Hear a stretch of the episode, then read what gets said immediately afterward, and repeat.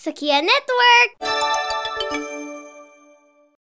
Once mereka di radio, mereka akan jadi karakter on air-nya mereka gitu tuh yang di mana mereka bisa menceritakan sisi-sisi yang belum pernah mereka ceritakan sebelumnya di di atas panggung ataupun di portal yang lain gitu. Oh ternyata di, di Jepang uh, di Jepang dan di sini tuh ya ternyata sangat sangat berbeda jauh untuk ranah entertainment. Menariknya kenapa uh, radio tuh selalu gue suka gitu karena emang kita tuh bisa mainan dengan audio di situ. Welcome to Diaspora Clustery.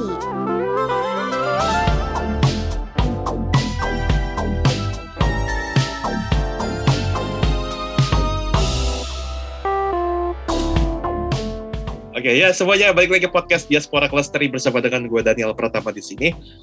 Hari ini adalah rekaman pertama podcast di tahun 2022. Uploadnya sih gue nggak tahu yang pertama apa kagak, tapi ini yang pertama di 2022 sih. tapi ya senang bisa bertemu dengan kalian lagi uh, di tahun baru ini. Semoga di tahun baru ini gue ya mungkin kita bisa sama-sama sehat dan bisa saling berkarya dan amin. Nah bintang tamu gue yang satu ini selain gue pengen ngajak ngobrol juga sebenarnya gue pengen belajar sama pengen apa ya kayak sedikit meluruskan yang miring-miring di kalangan orang awam tentang dunia radio. Waduh. Dan kalau gue lihat-lihat mukanya rada-rada mirip Chandra Liao sih, sedikit sih. Langsung aja deh. mas. Dikit Jauh. lah, dikit lah. Langsung aja Ricky, Rizky Anjas. Halo, selamat selamat siang, pagi, malam semuanya mendengarkan.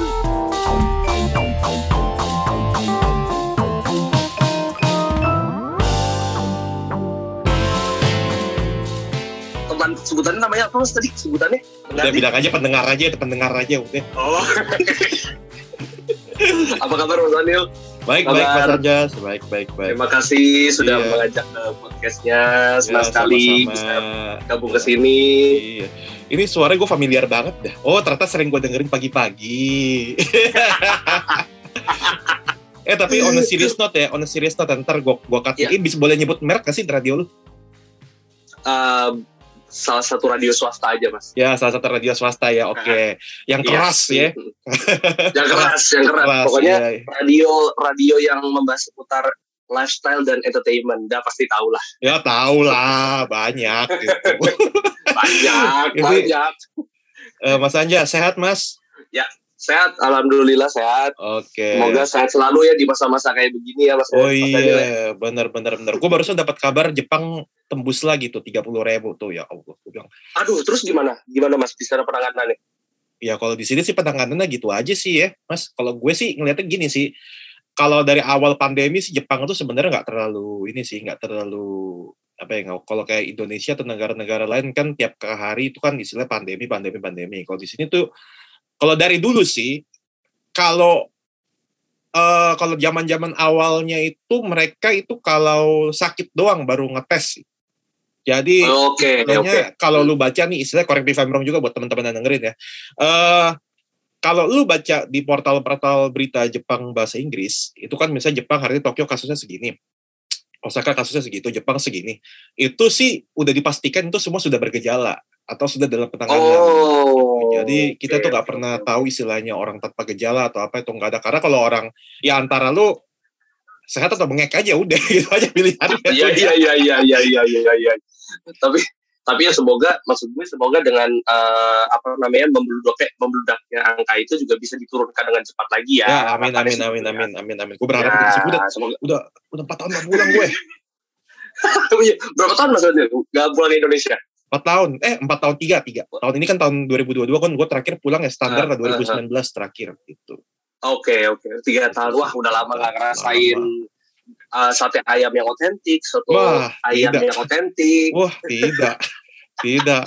Udah lama gak ngerasain minyak goreng yang apa hitam banget ya? Enggak. Nah iya. Ini ini anyway gue lagi sambil makan gorengan ya. Bisa didengar suara plastiknya ya. Wah itu pasti dokumen negara saat rahasia tuh ya iya rahasia ada dokumen rahasia bener-bener bener lu, lu tau gak sih kemarin tuh kan gue kan nih bocoran bukan bocoran sih ini gue kasih tahu dikit aja yeah, iya. kemarin yeah. itu pas malam tahun baru gue kan nama kan ada hmm. komunitas stand up Indo Tokyo ya seperti Iya, yang gue iya, bilang iya. waktu di radio lu tuh ya kan gue kan betul, diundang betul. nih gue diundang nih ke acara ulang tahunnya Pak Dubes nih ulang tahunnya Hmm. udah tahun baru Pak Dubes jadi Pak Dubes tuh ulang tahun Hmm. bertepatan dengan ulang tahun 1 Januari Pak Dubes tuh ulang tahun. Oh, oke Iya. oke terus. Nah, jadi gue ngomong di situ ke Pak Dubes ya gini, Pak, sebenarnya jujur aja kan, gue kan dikasih makanan prasmanan kan ya. Prasmanannya mau nasi goreng, bakso segala macam enak. Gue bilang gini ke Pak Dubes ya, Pak, ke materi gue bilang, Pak, sebenarnya jujur aja sih Pak restoran Indonesia di Jepang itu puas buat saya, setidaknya lidah saya itu termanjakan gitu. Cuma kurang satu Pak, minyaknya kurang hitam. Sama bungkusnya bungkusnya jangan lupa pakai dokumen Iya. rahasia negara gitu. Oh, dokumen rahasia negara, wah itu itu the best itu gue tahu. langsung itu kurang aduh, sih aduh, aduh. aja sih cuma ya emang sih Iya satu sih. hal yang gue pelajari sih satu hal yang gue pelajari sih buat Hmm. terlalu bersih itu nggak enak sebenarnya tau gak sih rasanya kurang gitu loh Terlalu apa ya? Terlalu bersih dalam tanda kutip gitu. iya gitu nggak ada nggak ada sens kan ada sensasi kotoran kuku gitu atau nggak sensasi daki gitu kan ada sama micin micin alamiah gitu loh itu Nah, gue rasa itu biasa- yang kenapa Iya kalau kalau di Indonesia orang jualan eh, pecel ayam gitu kan, habis goreng ayam, goreng eh, kol, habis itu goreng lagi tempe, goreng lagi tahu, habis itu goreng lagi ikan nila biasanya. Jadi Wes, satu.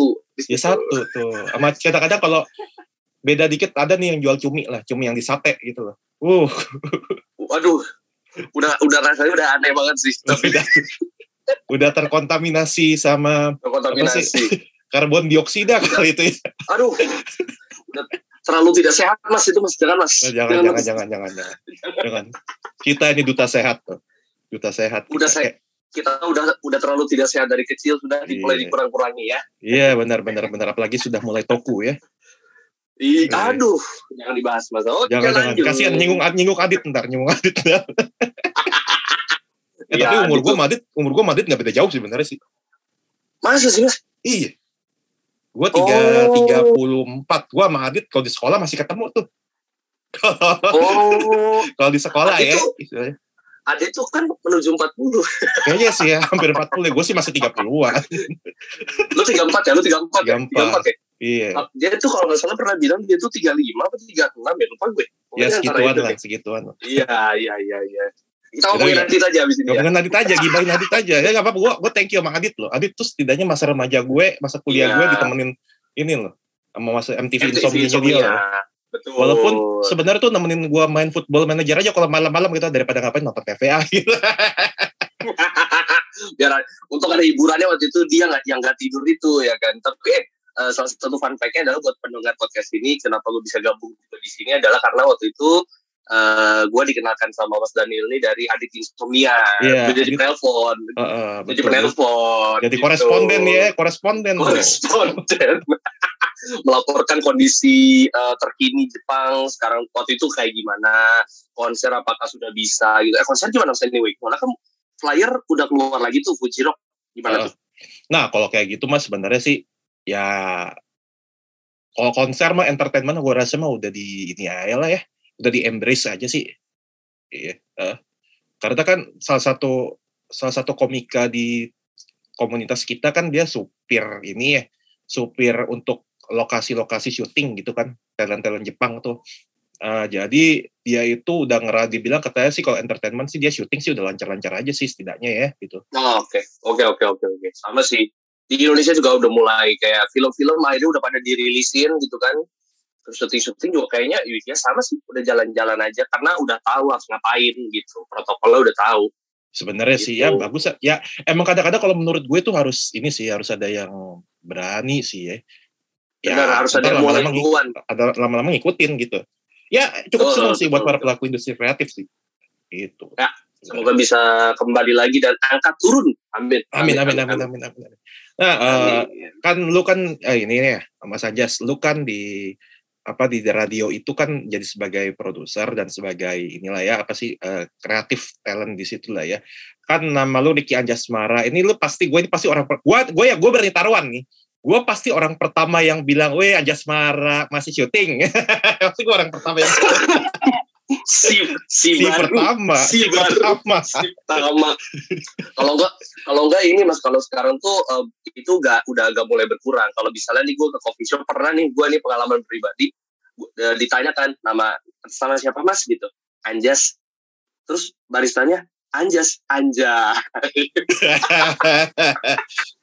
Waduh, si, si baru banget. tuh. Anjas si baru banget Baru si banget. ah memang nggak tahu nih dari awal dikasih Rizky Anjas Mara itu orang tua gue waktu itu apakah emang ngabet banget gitu ya pengen punya anak yang mirip sama Anjas Mara atau gimana nggak ngerti tapi ya nama adalah rezeki ya mas katanya ya Iya, aja Semara waktu megang banget tuh. Kayak Reza zaman Megang sekarang lah. banget Kayak Reza zaman iya sekarang lah. Heeh. Yang yang gue tahu waktu itu Anjas Mara ini apa namanya fotonya dia sama si Diani Tami waktu itu. Eh bukan nama Diani Tamiya waktu itu, sama yang lain. bukan ya? Bukan. Ya? Diani Tami bininya. iya iya iya salah salah. Sama yang lain sama yang lain. Wah, itu terkenal tuh Terkenal Jangan. itu. Iya, jangan. terkenal banget semua semua pasti tahu semua Tahu rakyat Indonesia saya. pasti tahu Jebakan umur juga lagi itu sebenarnya. iya bener iya lagi sama Cecep dulu iya Oh, kan Cecep, eh, waduh. sinetron Itu legend sih. iya Karena kalau nggak salah waktu nggak gitu, waktu itu nggak banyak ya yang berani meranin jadi Wah. Anak cacat mental. Eh cacat mental. Oh jangan disomasin ntar gue deh. Karena inilah ya. jangan jangan bahaya bahaya bahaya delete delete Eh editor ntar pipin aja editor ya pip aja Oh, gitu. iya waktu itu kayaknya gak banyak, Gak banyak yang yang mengangkat mengangkat. mengangkat juga soal itu dan Iya. eh, waktu itu sinetron itu judulnya apa ya wah cantiknya sama Tamara. Us, ah iya wah cantiknya jebakan umur juga ini bahkan umur juga itu. itu je- eh, Mara waktu itu meranin karakternya bener-bener ini banget dapat banget sih mas gue tuh kayak itu berbeda 180 derajat aja gitu karakternya dapet gitu iya gitu. Cuma eh tapi dulu sempet loh. Kalau nggak salah kalau nggak salah gue inget ya. Dulu sempat jadi heboh juga sih. Tapi biasanya yang kayak gitu-gitu tuh. Biasa kalau masuk protes netizen tuh berakhir kalau zaman segitu tuh berakhir di ini di rubrik kolom pembaca doang di koran. Biasa segitu oh doang nyampenya. Biasa mentoknya sampai situ iya iya doang iya tuh. iya iya iya iya kalau dulu di koran oh ya udah kalau segitu doang ya udah segitu kalau sekarang kan biasanya orang-orang bikin di thread Twitter itu bisa dilanjutin tuh sampai nggak tahu batasnya sampai mana pokoknya selama faktanya masih bisa dikulik lagi mah ditambahin terus sama netizen sekarang gitu Netizen sekarang dan tentunya konten Anda dong. Iya kan sih. Hmm, itu dia. Yuk, jangan dibahas yuk, jangan dibahas yuk. Caks, caks. Oke, tapi eh Ya. nah gue penasaran juga sih sebenarnya. eh, lu Ya. udah lama kerja di bidang ini belum sih? Di bidang kreatif radio. Nah. Jadi ini agak sedikit cerita boleh Mas Daniel ya? Oh silakan silakan silakan. Ya, jadi karena awalnya gue bisa suka sama radio itu, itu mulai dari gue SMA. Nah, jadi waktu gue SMA itu gue eh, ngefans banget sama yang namanya Owl City. Oh Adam City, iya iya Owl iya. City. iya. Eh, ngefans dong. Nah, Ah. terus gue saking saking sukanya, terus gue eh, ngulik-ngulik dengerin banyak album dia dan akhirnya gue nemu nih satu radio streaming di tweet eh, di internet namanya RKTI Radio Komunitas Twitter Indonesia. Nah, di RKTI ini itu mereka tuh punya satu segmen yang khusus lagu muterin lagu-lagunya Owl City gitu. Uh, uh, terus habis itu gue jadi pendengar setia banget tuh waktu itu kayak gue dengerin terus gue request rajin request habis itu eh jadi kenal sama orang-orang RKTI-nya juga dan suatu hari gue ditawarin kayak lo mau nggak nyoba siaran di RKTI gitu. Ah aduh bisa nggak ya gitu. Bisa coba buat belajar aja gitu. Karena emang modalnya tuh kita tinggal butuh software di laptop habis itu butuh koneksi internet yang stabil terus pakai headphone yang ada mikrofonnya itu udah jadilah pokoknya siaran gitu. Nah akhirnya oke deh SMA juga kan belum. Ya nggak ngapa-ngapain juga paling cuma sibuk kerjaan tugas sama ikut ekskul dan situ ikutan deh. Jadi gue siarannya itu kalau nggak salah waktu itu siarannya sore-sore abis pulang sekolah. Karena gue sekolah dulu siangnya sore gue langsung siaran. Kayak dua jaman gitu. Nah abis itu uh, salah penyiar si penyiarnya yang bawain segmen khusus Owl City itu itu akhirnya kayak setelah dengerin gue siaran nawarin just lo kan suka Owl City nih suka Owl City juga lo pegang program gue mau nggak? Gitu karena kayaknya gue nggak nggak akan lanjutin lagi nih gitu. Gue udah gue seneng banget dong mas. Gue seneng banget dong kayak yang tadinya cuma dengerin doang akhirnya gue bisa siaran gitu. Oh seneng banget gue itu gue bener-bener kayak gue nyiapin lagunya apa aja semuanya gitu. Terus kayak gue mau bahas apa aja terus gue seneng banget. Terus yang dengerin waktu itu karena namanya radio komunitas Twitter Indonesia jadi interaksinya di Twitter. Nah Twitter kan lagi hits-hitsnya banget tuh waktu gue SMA gue SMA tuh 2000 2000 berapa tuh? Sebelasan lah berarti 2012an sekitar tahun segitu kan. Twitter oh iya, tuh tahun, naik tahun 2009 itu, tahun-tahun itu Twitter ini ya follow Friday es apa? Iya, iya. throwback throwback throwback, throwback Thursday. throwback Thursday gitu kan. Oh iya. Ah gitu. Nah terus habis itu gue siaran lah akhirnya nyobain. Nah terus karena gue seneng akhirnya uh, jadi banyak juga yang masuk di Twitter itu. Terus gue seneng banget respon responinnya gitu. Kayak request lagu ini dong ada nggak? Gitu oke bentar ya lagi siapin dulu gitu. Nah seneng banget interaksi sama orang-orang gitu. Nah si si senior gue itu ibaratnya yang di RKTI itu yang ngebawa si program All City itu duluan bilang wah keren nih uh, siaran lo enak nih gitu. Tinggal paling tinggal ngomong lo lebih dialusin aja lebih santai gitu. Ya udah akhirnya dari situ belajar belajar belajar terus out. Waktu gue kuliah di Jogja itu gue nah fun fact-nya adalah gue anak jurusan HI hubungan internasional wow hubungan internasional. Misalnya hubungan internasional gini ya guys ya orang Indonesia pacaran sama orang Jepang tuh hubungan internasional tuh. Oke okay, skip skip skip skip skip, skip jokes bapak-bapak okay. jokes bapak-bapak. Itu dia. Okay. nah, jadi gue kuliah jurusan HI uh, malah gue dari gue uh, sebelum apa namanya sebelum masuk kuliah gue udah punya cita-cita kayak gue harus harus siaran di radio komersil pokoknya gitu. Nah terus itu dimulai semua pas di Jogja itu gue ikut radio komunitas dulu di kampus. Itu bukan ikut jurusan apa Jogja scene-nya lumayan juga ya iya gak sih? Lumayan uh, lumayan mas karena skena skena band in, per Indiannya musik Indianya tuh lumayan lumayan hidup di Jogja. Uh, iya, banyak iya, anak-anak ya, insan kreatif di permusikan yang aktif lah gitu. Nah terus satu uh, terus? Dia gue ikutan ikutan ini ikutan radio komunitas udah ikutan di sana siaran belajar. Sambil karena gue demen audio production gue belajar jadi orang produksi juga. Bikin jingle terus uh, ngedit iklan gitu gitulah yang akhirnya uh, suatu hari senior gue di kampus itu di radio komunitas kasih tahu nih ada radio ada radio yang buka nih radio komersial lagi nyari lagi nyari banyak penyiar banget gitu mas waktu itu. Udah habis itu itu gue narok jadi kan syaratannya harus bawa CV sama kirim sampel audio Nah, gue sama senior gue itu naruh di hari terakhir sebelum closing. Jadi gue naruh map yang isinya CV sama, sama apa namanya sampel audio itu di hari terakhir pembukaan pencarian penyiar itu. Nah, udah gue uh, expect nothing sih sebenarnya kalau keterima ya alhamdulillah. Kalau enggak ya udah berarti belajar lagi gitu. Nah, nunggu tuh udah senunggu nunggu nunggu nunggu kakak kelas gue ini diterima duluan, ditelepon duluan. Wah, gue sempet kayak, aduh, terima nggak ya terima nggak ya tapi akhirnya telepon juga akhirnya terima bareng-bareng ikutin prosesnya semua itu dari awal mas sebelum gue jadi penyiar tuh jaga playlist doang mas awalnya jagain lagu jam 12 malam sampai jam 5 pagi gitu-gitu. Lalu ya, apa carrier, carrier pet ada radio ya, carrier pet ada radio ya. Asli anak anak-anak training mas, anak-anak baru training. gitu jagain playlist. Lu, iya. Terus pas gue selek, pas gue ikutan seleksi penyiarnya juga itu kan banyak banget yang daftar. Gila gue ciper banget anjing orang-orang pada berisik banget ngomong semua gitu. Ya lagi radio ya. Iyalah masa iya, yang lain. terus. Nah habis itu udah gue ikut seleksinya udah alhamdulillah keterima masuk berjalannya proses ya kan gue dari jaga dari jaga playlist doang habis itu gue siaran yang rame-rame tengah malam gitu. Akhirnya gue seiring berjalannya waktu gue dapet waktu itu dapet siaran pagi prime time pagi. Gitu. Terus habis itu karena satu dan lain hal gue dijadiin penyiar prime time sore yang tetap. Jadi gue punya segmen punya program sendiri gitu. Ada partner gue juga udah jalan. Gue sambil jadi orang produksi juga di Jogja itu jalan keenakan kuliah sampai lulus telat Wah, problematika mahasiswa. Kadang-kadang lu kuliah itu antara keasikan antara lu emang bego aja atau lu keasikan di hal yang lain gitu.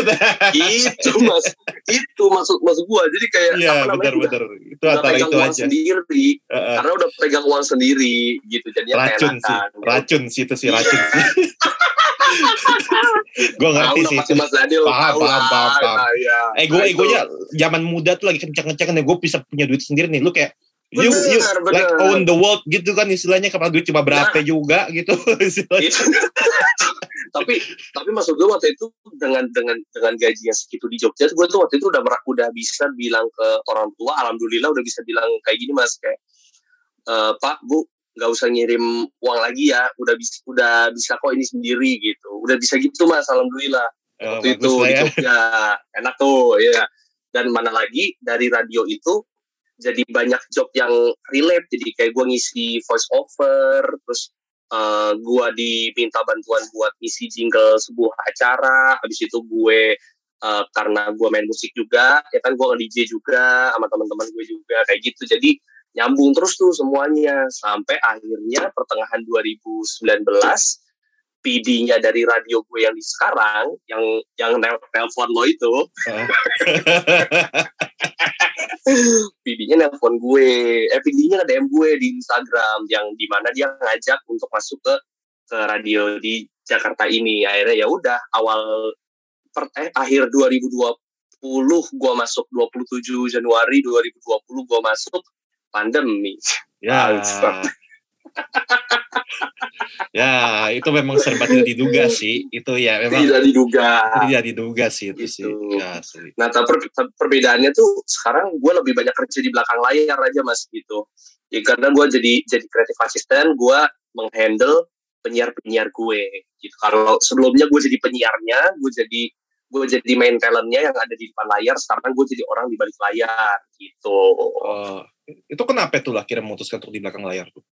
Karena eh, itu tawaran yang di ini yang ditawarin sama PD gue, PD gue di sini.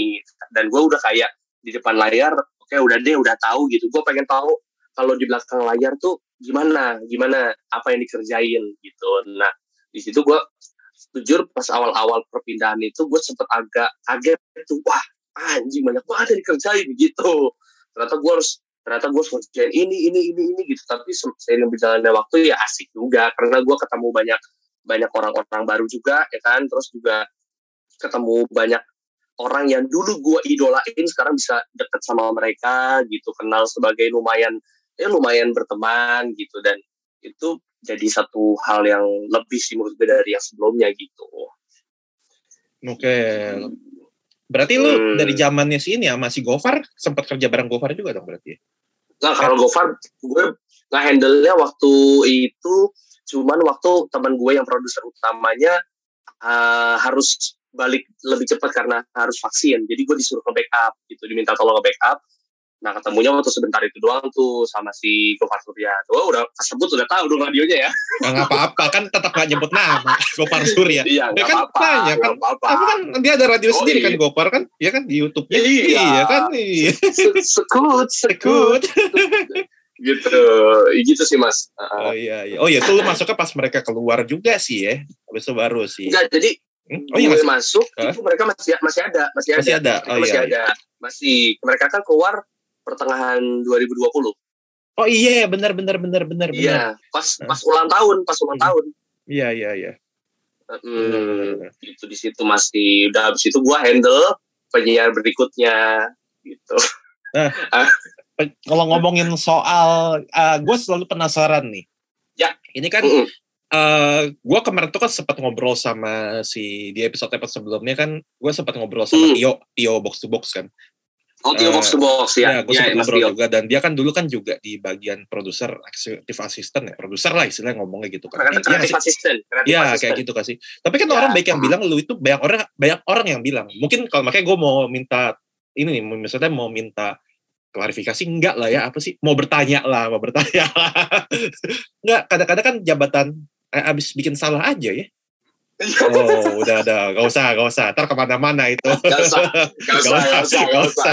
Ya, yuk, Yo yo yo bisa yuk bisa yuk bisa yuk. Yuk bisa yuk bisa yuk. Aduh. Enggak jadi kan eh, kan jabatan kreatif asisten itu kan orang sering ada yang mukul rata nih pendengar. Dia produser tuh, produser tuh. Itu Ah, sama nggak sih ah, ah. sebenarnya sih? Iya sebenarnya tuh emang namanya produser mas, cuman sekarang emang kenapa akhirnya diganti ke kreatif asisten karena emang kita pada akhirnya menghandle hal-hal kreatif untuk melancarkan si programnya ini, untuk memperkenalkan juga si programnya ini. Misalnya kita sekarang nggak kerjaan eh, produser atau kreatif asisten sekarang nggak cuma bikin skrip siaran doang. Dan kalau orang pasti tahu, oh lu kerjanya bikin skrip buat penyiar ya, iya gitu. Nah tapi sekarang kita kita juga bikin misalnya konten digitalnya lo mau bikin apa pertama gitu. Terus habis itu eh, update-update eh, topik yang ada di sosial medianya eh, radio kita juga di program kita itu biasanya kita yang handle juga akhirnya gitu. Tapi sebelumnya kadang-kadang kita juga tektokan sama eh, ini apa namanya admin utamanya gitulah yang penanggung jawab sosial media kita. Ini aman nggak kalau di post gitu? Ini ini boleh gak kalau kita ngepost kayak gini? Nanti dikasih tambah dikasih masukan lagi sama mereka itu bisa kita eksekusi gitu. Makanya dinamain si creative assistant itu itu mas. Gitu. Oh begitu. Jadi lu benar-benar ngurusin segala Hmm. kreatifan ya. betul betul. Tapi secara career path, wes. secara career path, career path, ini berat nih. Ini Itu- berat nih itu lu sama ini ini ini gue gue minta tahu ini juga ya, minta penjelas penjelasan. Saya minta penjelasan dari enggak enggak. Gue minta biar lebih clear aja sih. Secara iya career iya path, iya secara career path, lu itu di atasnya Adit dong. Kalau kayak gitu. Bosnya Adit, bener gak? sih? Tanda kutip, Um, tanda kutip ya, tanda kutip ya. Mm-mm. Nah, kalau dalam tanda kutip itu bisa dibilang iya karena kita nge-handle acara itu dan si misal Adit sebagai penyiar gue gitu nanti Adit itu akan ikut instruksi dari gue kayak gimana gitu. Arahan gue kayak gimana tapi tetap yang namanya program itu akan tidak akan berjalan kalau gue cuma mikir sendirian doang biasanya. Em, gue pengen juga minta juga input dari penyiar gue karena yang jadi starnya kan tetap penyiar gue yang jadi di depan layar kan tetap penyiar gue. Jadi gue harus tahu penyiar gue sukanya apa penyiar gue ini nggak sukanya ap- ngapain penyiar gue ini pengennya ngebahas apa terus penyiar gue ini kayaknya nggak cocok deh kalau dikasih bahasan ini gue tahu dan gue banyak ngobrol juga kan sama mereka gitu. Jadi kalau as eh, program as a whole program the whole show itu emang gue yang nge-handle maksud gue gue eh, bikin konsepnya mau kayak gimana tapi tetap dengan eh, diskusi dengan teman-teman di bagian program juga nanti juga eh, dari masukan penyiar juga gue masukin tapi the whole concept itu biasanya gue rancang barengan sama program director gue gitu Berarti ada kemungkinan dong bergesek Hmm. pengis penyiar sama PD atau kreatif asisten bergesek. Mas Daniel ini ingin ingin mengorek luka lama saya ya. ini ini gue sambil melet-melet ini, ambil, ambil melet-melet ini gue nanyanya. ah, itu kebayang, kebayang. Enggak, iya jadi sering terjadi sih emang. Itu itu itu eh, nggak aneh sih maksud gue kayak ya namanya konflik kerjaan lah ya hitungannya gitu resiko iya kerjaan kerjaan. Heeh. Betul. Kayak dulu gua awal-awal masuk ke radio ini itu gua karena gue masih kaget banget jadi gue tuh bingung harus ngapain gitu walaupun emang udah diarahin gitu. Nah itu gue sempat mengalami kayak gesekan itu barengan sama salah satu penyiar gue yang turns out ya sekarang lumayan deket lah sama gue karena setelah gue belajar eh, setelah gue memahami ini penyiar gue itu sebenarnya dia celahnya di mana biar gue bisa masuk gue bisa ngobrol sama dia tuh di sebelah mana ya gitu. Oh ternyata di sini. Oh ternyata dia nggak suka kalau kayak gini baru gue bisa nyambung. Tapi kalau soal clash kayak gitu ya emang sering terjadi juga mas. Gitu. Apalagi kalau misalnya mohon maaf misalnya emang si produsernya ini nggak nggak bisa membaca apa yang penyiar lo mau gitu. Itu kan tetap akan kondisinya nggak enak buat semua orang yang ada di ruangan itu gitu. Kita ngasih topik selalu nggak bener apa-apa jadi salah kan jadi gak enak di situ. Ya kayak gitu sih kurang lebih mas clashnya biasanya. Gitu. Itu mas. Mm-mm. Ya, kayak di kerjaan bener kata Mas Daniel di kerjaan kayak misalnya kita kerja tim tiba-tiba ada salah satu orang yang agak kurang performanya kan jadi jadi merusak tatanan timnya juga gitu Gak Iya enak lagi. jadinya. Benar-benar. Belum lagi kalau udah kurang playing victim lagi ya. Ah, gua kan udah Nah. terbaik nih. Ah, sih? Playing victim sama playing victim sama drama gitu tuh aduh tolong tidak usah dong 2022 kita bisa bicarakan dengan baik-baik ya Iya kan, kan baik-baik bisa bicara ada baik-baik. solusinya Ada solusinya. Iya, makan- kalau ada masalah mending selesaikannya sambil makan pasti Nah, enak Iya, benar benar. Sambil makan enak udah. Gak usah close friend close friend gak usah. Udah second La, account la, gak la, la, usah. la. La, la. Kalau saya second accountnya yang buat gibah saya. Enggak lah, gak ada, gak ada second account. Saya gak ada second account. Saya gak ada second account. Saya gak ada second account. Tidak ada itu second account. second, second account lo itu ini bukan sih mas D- DNLP Ya, bukan dong. Bukan dong. Bukan dong. Second account saya Imron 75. ya Imron Bukan- 75 kalau bukan nama- Hah? bukan Bukan Ahmad Ghazali bukan Ahmad Ghazali bukan ya bukan ya. bukan, bukan. Masih terlalu bagus jadi second account. Imron 75, Dayat, Dayat 68 tuh biasanya tuh. oke itu pendengar tolong dicatat ya tuh second accountnya Cari soalnya. Soalnya ada beneran lagi lah, jadi kena kena su lagi. iya tahu ya beneran kena Hmm. deh Itu acaranya mantan penyiar lu juga tuh. Sekarang udah terkenal dia, kena deh.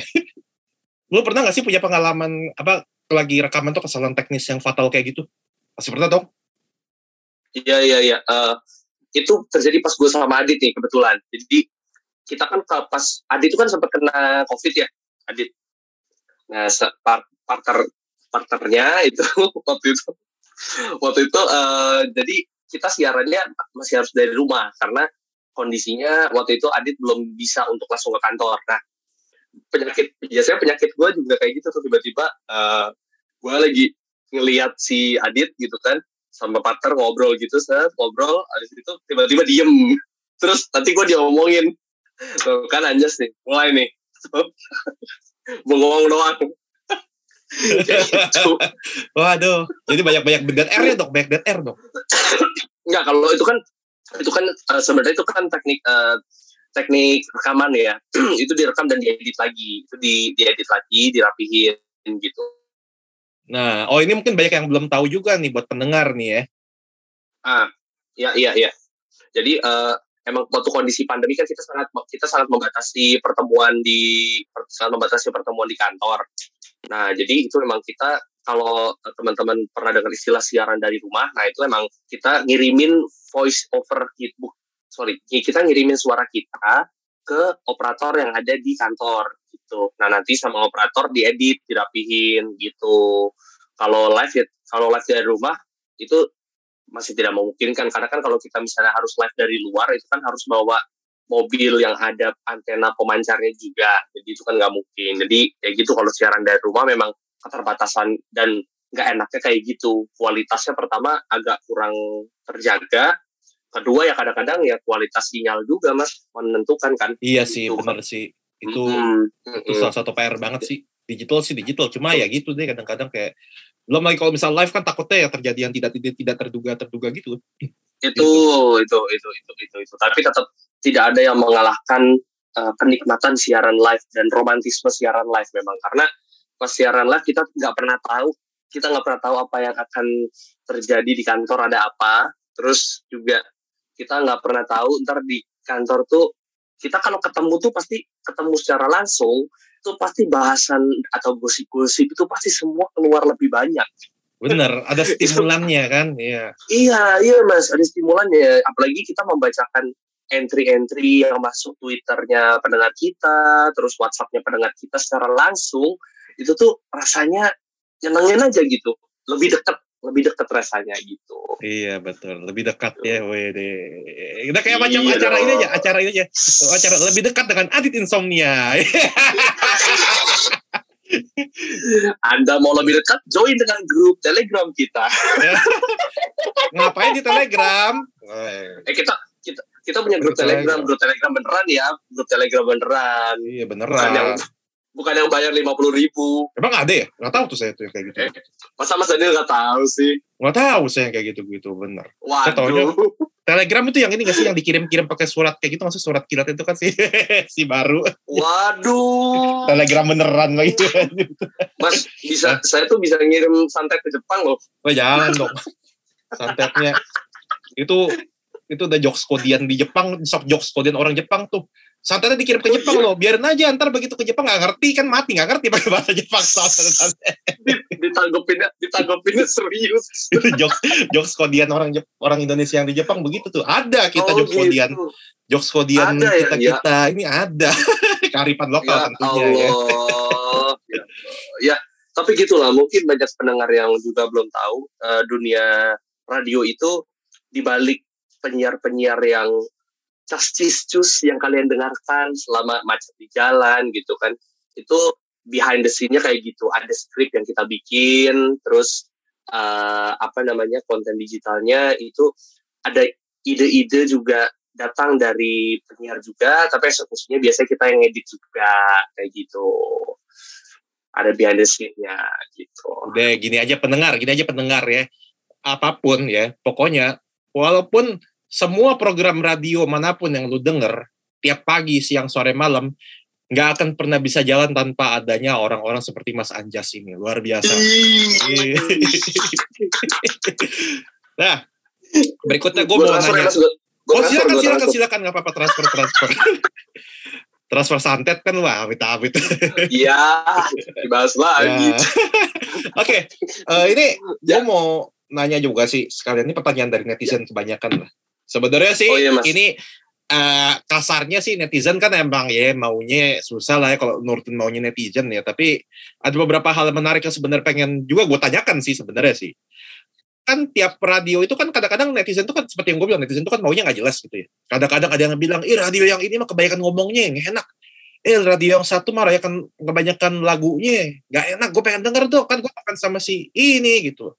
Terus belum lagi ada yang bilang ah nih radio mah lagunya nggak enak nih segala macam segala macam. Nah yang mau gue tanyakan tuh sebenarnya eh, kalau misalnya radio lu nih ya radio lu kan kebanyakan lagunya gitu kan dan lagunya juga genre-nya gitu. Itu sebenarnya eh, yang mengkonsepkan itu sebenarnya memang dari radionya sendiri. Maksudnya patternnya itu dari Hmm. radionya atau emang dari kok Ya, ya. dengan penyiar sih Kong kali kong. Bahasa Jadi eh bukan kok kali kong in a good way ya maksudnya setelah Iya, in a good berdiskusi way. gitu, in a good way berdiskusi ya ya ya ya ya. Oke, jadi ini gue eh, coba jawab sepa, sepemahaman gue ya, Mas eh, Mas Daniel ya. Tapi kalau misalnya pendengar nanti ada yang lebih tahu lagi, boleh lengkapin juga. Jadi setahu gue eh, itu tuh kenapa bisa terbentuk kayak gitu itu karena dari survei. Jadi dari hasil survei biasanya terus kita akhirnya simpulkan oh ternyata kebiasaan orang mendengarkan radio itu lagi gini nih gitu, lagi orang-orang lagi banyak. Ya, kalau dulu istilahnya more music less talk. Oh, Gitu. Jadi betul betul lagunya banyak, lagunya banyak, ngobrolnya sebentar aja gitu. Tapi kalau Mas Daniel perhatiin ya, eh, sekarang tuh orang malah justru lebih pengen dengerin orang ngobrol. Kalau sekarang ah iya dengan iya itu juga muncul banyak sih podcast, ya kan? Podcast. Nah, terbukti dengan muncul banyak podcast dan kalau ngomongin soal lagu, kalau soal playlist, kalau playlist ya udahlah oke gitu menemani di jalan. Tapi sekarang orang-orang tuh karena mungkin salah satunya terbantu dengan eh, podcast itu kemba- banyak lagi ngetren juga gitu ya kan.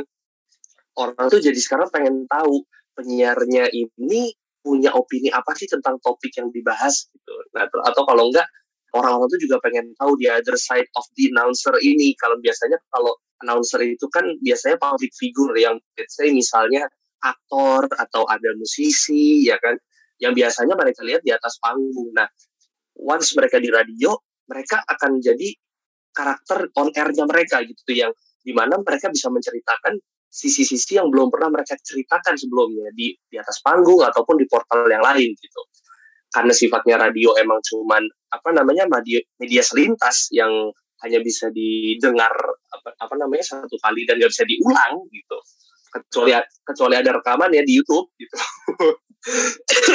nah itu akhirnya kalau sekarang kita sejujurnya sih durasi kita ngobrol sekarang agak lebih agak lebih panjang karena justru orang-orang pengen denger uh, Adit ini punya cerita apa sih di hidupnya gitu. Misalnya dari topik yang gue bahas uh, pernah nggak sih lo itu eh, kalau nggak gini ada nggak hewan yang lo takut banget di hidup lo gitu? Nah ternyata Adit adalah sosok yang takut sama kecoa. Takut banget sama kecoa. Penyebabnya apa? Penyebabnya diceritain semuanya. Terus Adit dulu adalah seorang broker event event di kampus-kampus gitu. Nah, terus apalagi kalau di segmen uh, di program gue sekarang ada segmen yang ngebahas soal review-review tempat makan, Mas. Yang impactnya waktu itu adalah sempat ada satu pendengar kita yang pergi ke tempat makan yang kita rekomendasiin terus bikin story dia di situ gara-gara dengerin program gue ada Radit ini. Gitu. Jadinya kayak wah seru nih ya. Jadi kayak tahun ini gue dan Adit dan tim juga di program pagi yang gue pegang ini bikin lebih detail lagi. Setiap harinya ada segmen-segmen apa aja dan tentunya dengan durasi ngobrolnya yang pas gitu mas. Jadi nggak terlalu sebentar dan nggak terlalu panjang. Dan nggak terlalu biar nggak terlalu bocor ya gitu kan istilahnya iya dan biar nggak terlalu dragging juga. Kalau soal kalau soal playlist itu emang udah fully kita serahkan kepada music director kita. Tapi kadang-kadang ada beberapa lagu-lagu yang emang kita masukin sesuai dengan tema yang lagi kita bahas gitu. Jadi sebenarnya kalau ada orang yang komen kelamaan nih uh, musiknya uh, ngobrolnya sebentar doang atau kelamaan malah nih ngobrolnya lagunya mana gitu. Nah justru kayaknya itu kembali lagi ke karakter si radionya itu dia dia lebih ke pengen menonjolkan si playlistnya atau emang kalau penyiar udah kuat banget pasti selama apa pun dia ngobrol pasti orang udah dengerinnya sih kalau menurut gue gitu. Nah, berarti intinya sih kembali ke karakternya masing-masing dan maunya si netizen atau pendengar ya. Iya kalau nah. kalau sekarang trennya kayaknya kayaknya ngomong netizen sih, ini netizen. lebih denger lebih pengen dengerin orang atau penyiar kita lebih banyak ngobrol gitu karena kalau playlist kalau playlist oke okay lah lagu-lagu nemenin pasti itu ada tapi penyiar gue penyiar kita mau ngomong apa sih ini penyiar ini coba pengen pengen tahu tanggapannya gimana gitu Iya benar sih, gitu seru sih, seru sih. Mm. Iya iya iya iya. Jadi buat netizen netizen nih, buat pendengar nih ya, kalau daripada lu protes segala macam segala macam, karena dia banyak nih ya, lu tinggal sesuai aja apa yang lu mau gitu, nggak usah lu bilang-bilang segala macam. iya kalau misalnya lo uh, kalau misal lo pengen radio yang apa namanya pengen lebih banyak informasi tentang lalu lintas atau berita-berita terupdate ada radio A kalau pengen radio yang ngomongnya sebentar terus tiba-tiba lagu-lagunya seperti itu ada radio B yang banyak pilihan lah. Soalnya kan dengan keinginan pilihan. lo kita kita Indonesia ini Indonesia ini salah satu yang industri radionya itu masih megang banget ya bisa dibilang ya. Betul betul. Eh tapi kemarin gue sama Adit itu uh, sempat ini Bang Daniel dengerin radio yang ada di Jepang, lihat lihat di YouTube, lihat di YouTube. Jadi di YouTube uh, karena Adit katanya asik asik kayaknya jadi penyiar di Jepang ya gitu. Jadi ada satu stasiun di Jepang namanya apa gue lupa. Pokoknya dia siaran itu ruangannya itu ruangan kaca. Once lo lagi siaran ngelihat ke samping itu orang-orang lagi pada lewat oh, jalan tahu tuh. gitu. Itu gitu. itu gue sering lewat situ tuh di Shibuya. Sering ya bang ya? Iya, gue oh, sering lewat situ kok. Ah, namanya si Buya FM kalau nggak iya, salah ya. FM ya itu gue tahu itu udah terkenal banget itu ah itu itu tuh asik banget tuh gue kayak apa ya romantismenya dapet. Romantisnya dapet gitu kan iya. Iya. Iya artis-artis yang kita idolakan kita bisa langsung lihat di situ kan langsung mantengin aja di depan. Benar benar benar benar benar. Karena ini sih iya. karena tapi agak beda sih. Kalau gue baca dari uh, kalau gue ngobrol-ngobrol sama salah satu temen gue youtuber orang Jepang yang ya videonya udah trending lah di ya gue gak berani sebut namanya karena gue sendiri juga maksudnya gue rada-rada lupa omongannya di gimana makanya gue gak berani sebut nama tapi pokoknya dia terkenal mewawancara bintang-bintang begitulah ya. Ada di YouTube ya lu pasti tahu gue rasa gitu kan. Oh, oke okay. baik baik. Ya, dia cerita katanya dia tuh sebenarnya rada iri sama uh, uh, sama orang Indonesia apa koneksi antara orang Indonesia dengan si entertainer atau si pelaku industri. Karena karena kalau di Jepang sendiri dia punya apa sih konsepnya tuh gak beda gitu. Jadi konsep di Jepang itu entertainmentnya tuh masih sebatas kayak tahun 80-an 90-an gitu loh. Jadi artis tuh bener-bener harus apa sih harus apa sih di dibentengin lah istilahnya gitu kan. Lu nggak boleh sembarangan, nggak boleh apa. Jadi kasarnya gini, kasarnya gini, correct me if I'm wrong ya. Kalau lu masih bisa ber di Jepang, kalau lu masih bisa berkeliaran dengan bebas di tempat umum, di tempat rame, ya berarti lu belum seberapa terkenal gitu hitungannya karena lu belum diprotek sama si belum diprotek sama si ini ya makanya kenapa kadang-kadang kalau misalnya orang nih misalnya lagi siaran nih ya ada di kaca nih si Buya gitu tuh masih banyak orang nunggu-nunggu segala macam karena mereka itu tidak setiap hari mereka itu bisa berinteraksi dengan idolanya gitu loh kalau kita itu bisa gitu makanya kan kemarin kan sempat ada project nih yang gue ulang tahun stand up Indo Tokyo ini nih kan gue minta Adit kirimin video kan. Nah si youtubernya tahu Adit gitu ini kan. Dia bilang katanya, kok lu bisa sih minta video kayak begitu sih? Gue bilang, ya gue mah tinggal minta aja. Gue tinggal ngobrol sama si Bang Satria atau siapa waktu itu gitu-gitu. Dia bilang katanya, kok di Jepang nggak bisa kayak gitu men. Kadang-kadang kalau mau ngajak ngajak podcast, dia tuh ngiri di Indonesia tuh bisa bikin podcast walaupun nama lu belum gede, tapi kalau lu punya koneksi bisa bikin ngundang siapalah uh, seniman atau apa gitu mereka mau asalkan ada cocok cocok kalau di Jepang di Indonesia kalau di Jepang kadang-kadang itu ya itu lu harus agensinya bayar lah apalah apalah susah ribet banget. Jadi makanya momen-momen seperti itu kenapa kalau misalnya di radio terus ada kacanya segala macam nah orang-orang pada nonton itu pemandangan seperti itu masih lazim. Sementara di Indonesia kan udah gak kayak gitu kan kayaknya sih ya nggak sih? Iya udah kan tinggal DM gitu udah tinggal apa betul, gitu. Betul betul betul betul wah baru tahu nih gue fakta ini. Kayak begitu. Makanya itu sih Oh. makanya begitu kalau lu ngeliatin artis Jepang itu dijaga banget gitu sama si ininya gitu agensinya. Gue sebenarnya punya gue sebenarnya punya pengalaman nih. Jadi eh, kalau di Jepang kan ada satu idol group cewek yang banyak itu personilnya. Iya. Eh, nama yang ini ya Iya. apa sih yang ini ya? Apa yang kayak nama angkot ya? Nama trek Iya. angkot ya? Nomor-nomor angkot empat enam empat enam empat enam. Iya, eh iya. empat tujuh empat tujuh empat tujuh empat enam. Ada juga Iya, soal cabangnya. iya. empat tujuh. Iya. empat tujuh empat tujuh. Lama- lama-lama lama-lama kepleset tuh beda doang atau dikit doang tuh bedanya. Iya empat tujuh empat tujuh. empat enam ada juga Iya. sister group ya soalnya. Iya. Ah ja- jadi itu nah itu kan punya sister group di mana-mana kan. Eh, salah satunya di salah satunya di negara kita Indonesia. Nah waktu mereka ke Jogja eh, jadi ada salah satu ad- eh, ada tiga personilnya yang itu datang untuk ini event event apa namanya? Shake hand ya mereka ya? Iya itu handshake. Dan saya pernah ikutan juga sih handshake handshake. Oh anda iya. pernah ikut? Saya pernah. Anda pernah ikut masa muda saya Oh. itu oh anda anda teriak di anda yang teriak teriak ya oi oi oi oi. Oh iya saya itu saya tidak malu mengakuinya sih. Oke lanjut. tidak apa-apa. Nah, terus habis itu itu kan yang ngantri panjang banget mas, itu panjang banget yang ngantri. Nah terus kata waktu itu gue belum datang, tapi temen gue cerita eh, di kantor itu si si personilnya itu itu bener-bener kayak dijagain kayak misalnya handshake-nya cuma 10 detik nggak boleh lebih dari 10 detik lebih dari 10 detik diomelin coy mereka Iya. coy Bener Kayak kayak begitu. dimarahin gitu Itu plek plek kan. wah gila Sekarang apa gue bisa tahu? Karena salah satu komika di stand up Indo kita dua orang bukan satu komika sama satu staff. Dua-duanya itu pernah kerja sambilan sebagai itu sebagai algojonya. Buset dah. Ya ampun. Enggak, maksud gue ken- ken- kenapa emangnya gitu loh? Maksud gue emang ya kalau lebihnya cuma dua detik, misalnya cuma 12 detik, bisa dikasih taunya kayak udah udah udah udah ya gitu. Gak usah kayak sampai diomel-omelin gitu mereka itu. Itu bener-bener mereka di-push banget loh mas. Mas gue kayak ya Allah kejam banget gitu. Karena kalau misal lebih dari dua detik tambah dua lembar merah. Ah, apa itu? Ah, Apa itu dua lembar merah? Enggak. aduh, itu sering sering terjadi tuh di negara eh, Islandia Utara Islandia ya. Utara itu gitu. Jadi iya Ya, Sering pokoknya oke kita, kita itu tuh. ke mana-mana itu.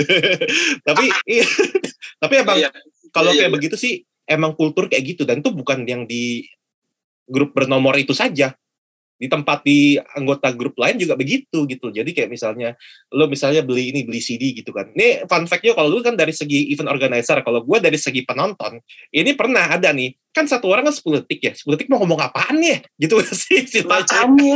Ma, lu ngomong mak nih nih. Mumpung gua mumpung gua ngobrol lagi ngobrol nih lagi ajak ngobrol sama orang yang pernah ngefans banget itu lu 10 detik ngobrol apa aja sama dia? Nah itu, gue cuma 10 detik itu cuma ngomong halo, eh eh eh, itu udah udah enam itu. Eh, kamu, aku, kamu, kemarin aku Twitter kamu, kamu lagi mau ujian dan semangat ya? Oh iya semangat, ye, ya Allah.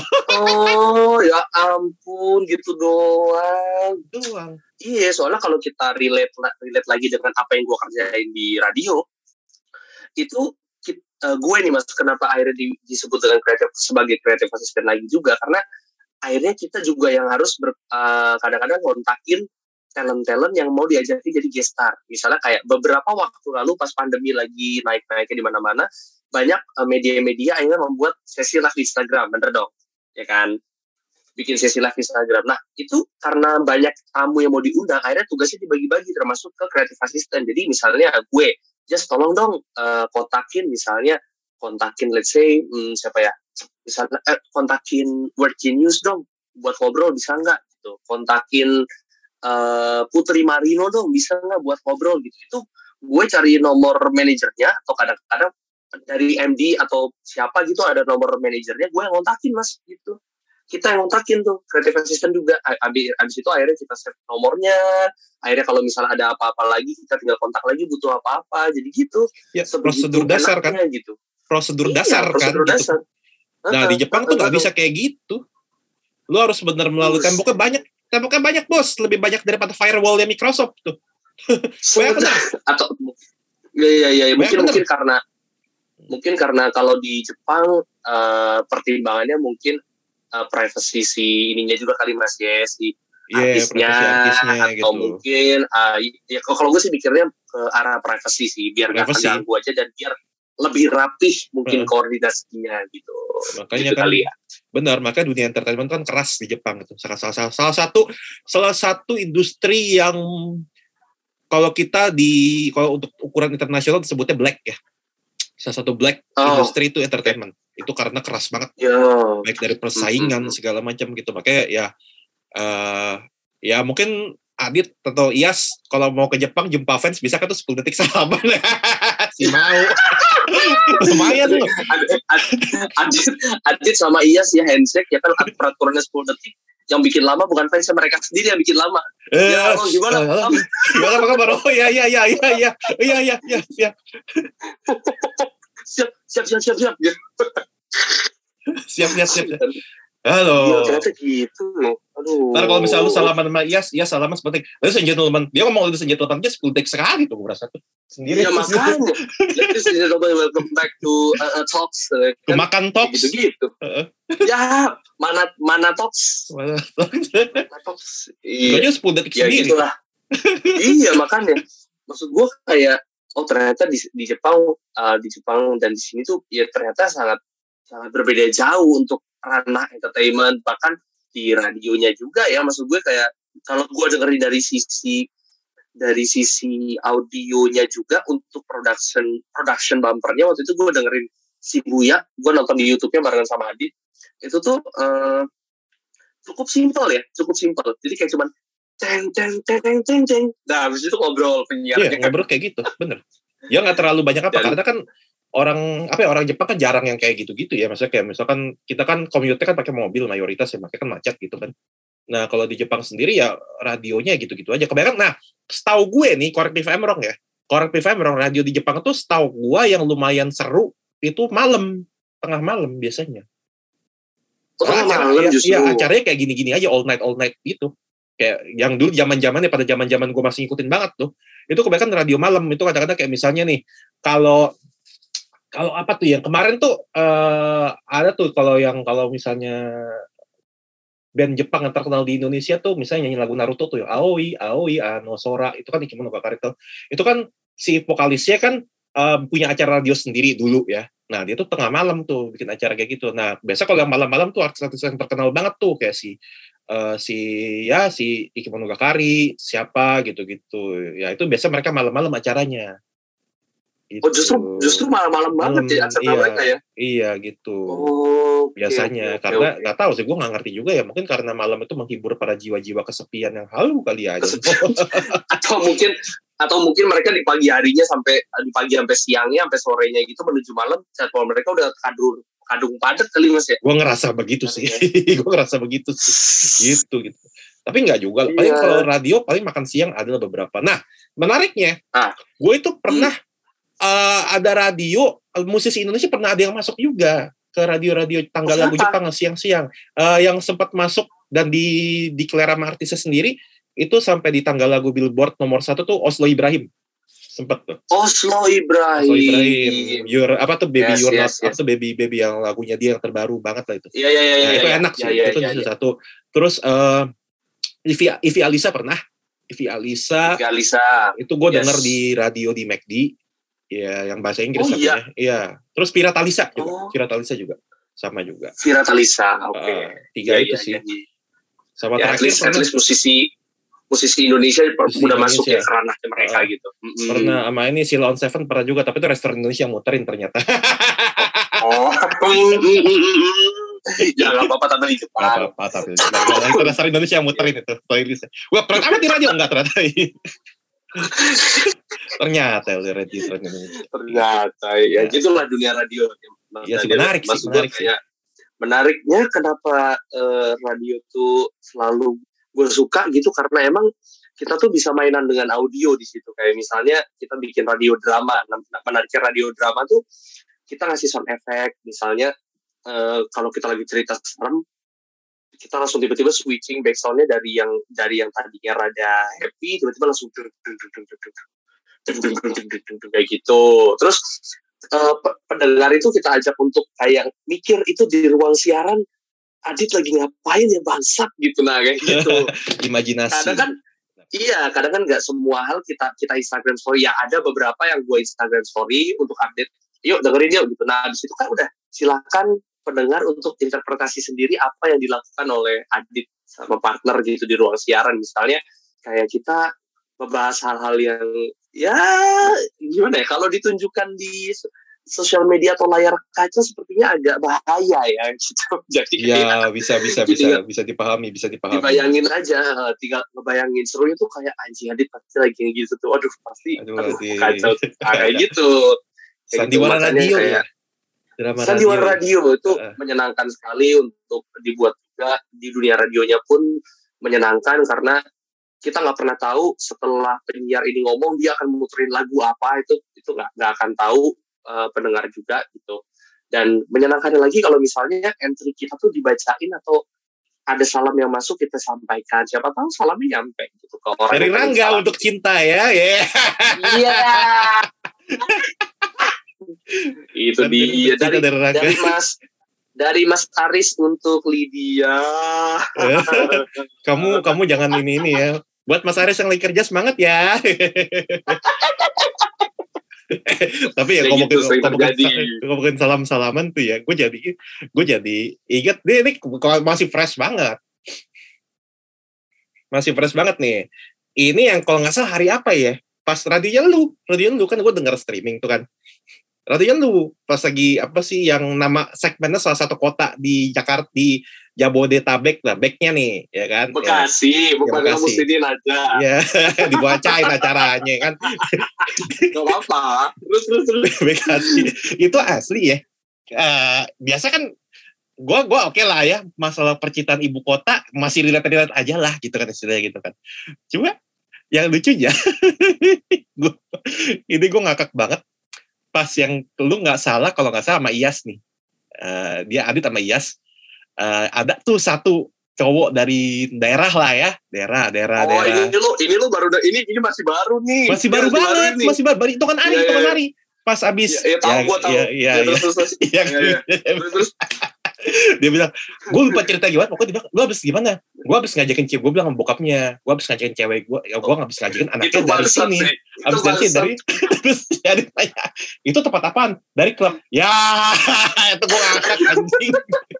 Gue ngakak Gua- bos gue ngeliatin gue anjing.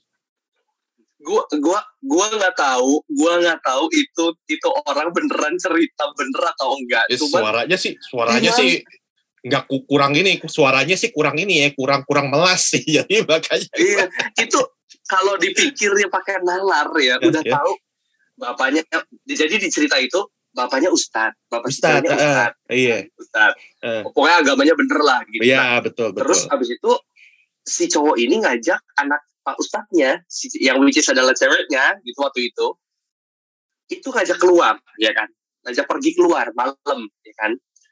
Ditanya habis dari mana jawabnya dari sebuah klub katanya. Itu klub. Ya lo mikir kenapa lo nggak direstuin makanya.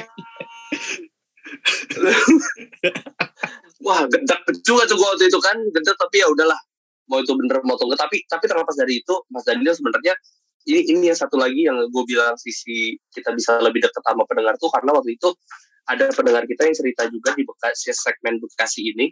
Segmen gue yang bahas percintaan ini curhat ini dia cerita kalau dia pernah pernah mengalami hubungan yang hubungan yang abu- abusive. Gitu. Ya di, jadi si cewek ini ya, wah parah mas. Kayak kalau lu pernah lihat thread di Twitter yang lately lagi banyak muncul gitu kan banyak banget cewek-cewek yang dipukulin sama cowoknya tuh kayak anjing lah ini gila. Iya mas kayak sampai ungu sampai ungu malah. Kalau waktu itu pendengar gue ini iya gue gue pernah dipukulin sama cowok gue sampai sampai ungu lebam gitu gitu. Kayak anjing kenapa sih orang-orang nih? Kayak parah banget gitu loh. Parah banget itu, itu yang bikin kita kayak kadang-kadang wah anjir gitu. Kayak kadang-kadang diingetin juga orang-orang di luar sana banyak yang strugglingnya tuh lebih berat dari kita gitu. Kayak gitu makanya sih. bener sih itu yang membuka mata kita banget ya. Iya uh, gitu mas.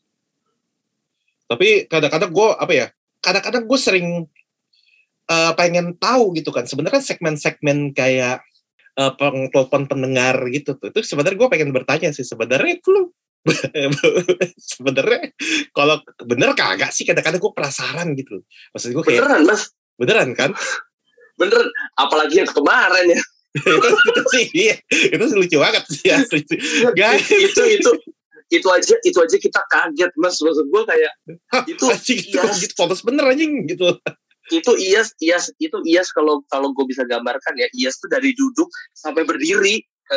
Ya lu juga ya lu juga sih mau ke tempat kayak gitu. Itu sih kayaknya udah ketahuan nggak direstuinnya sih udahlah itu sih.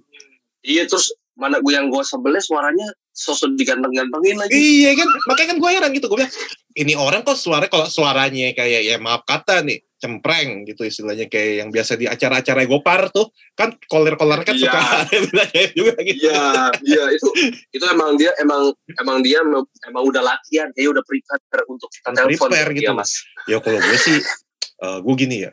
Gue tuh kemarin ada masalah ya, cewek gue gitu. Ya kan dari ya, mukanya gitu, aja. Gitu lu udah kayak kebayang nih Chico Jericho punya nih pasti nih minimal nih. Iya. gue kebayang, gue kebayang tuh dia lagi. Oh iya dia kan bilang dia lagi di rumah, lagi, ya, lagi di rumah. Rumput kopi katanya, lagi rumput kopi. ya.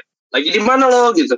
Ya lagi di rumah aja nih mas. Eh bang lagi di rumah nih gue lagi sambil ngopi biasa. Gitu. Ah nyebelin dari suaranya udah nyebelin. lo lo kalau nggak kalau nggak kayak Chico Jericho tuh model kayak suara tau Bilal Indra Jaya gak lo? Bilal Indra Jaya bener. kayak gitu Bilal. Bilal. Oh ya gue gitu. Lagi di biasanya lagi di coffee shop kayak gitu-gitu tuh iya. biasanya. gitu ya. ya gitulah. Aneh gitu. emang kadang orang-orang yang kita kontak-kontakin gitu kadang-kadang ya misalnya penelpon, pendengar itu kadang ada yang beneran ada yang beneran ceritanya sedih banget ada yang lucu, ada yang kadang-kadang ditanya apa jawabnya apa. Tapi itu, tapi ya gitu.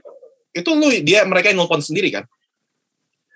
Uh, kalau sekarang, kalau sekarang kita yang uh, reach mereka, gitu.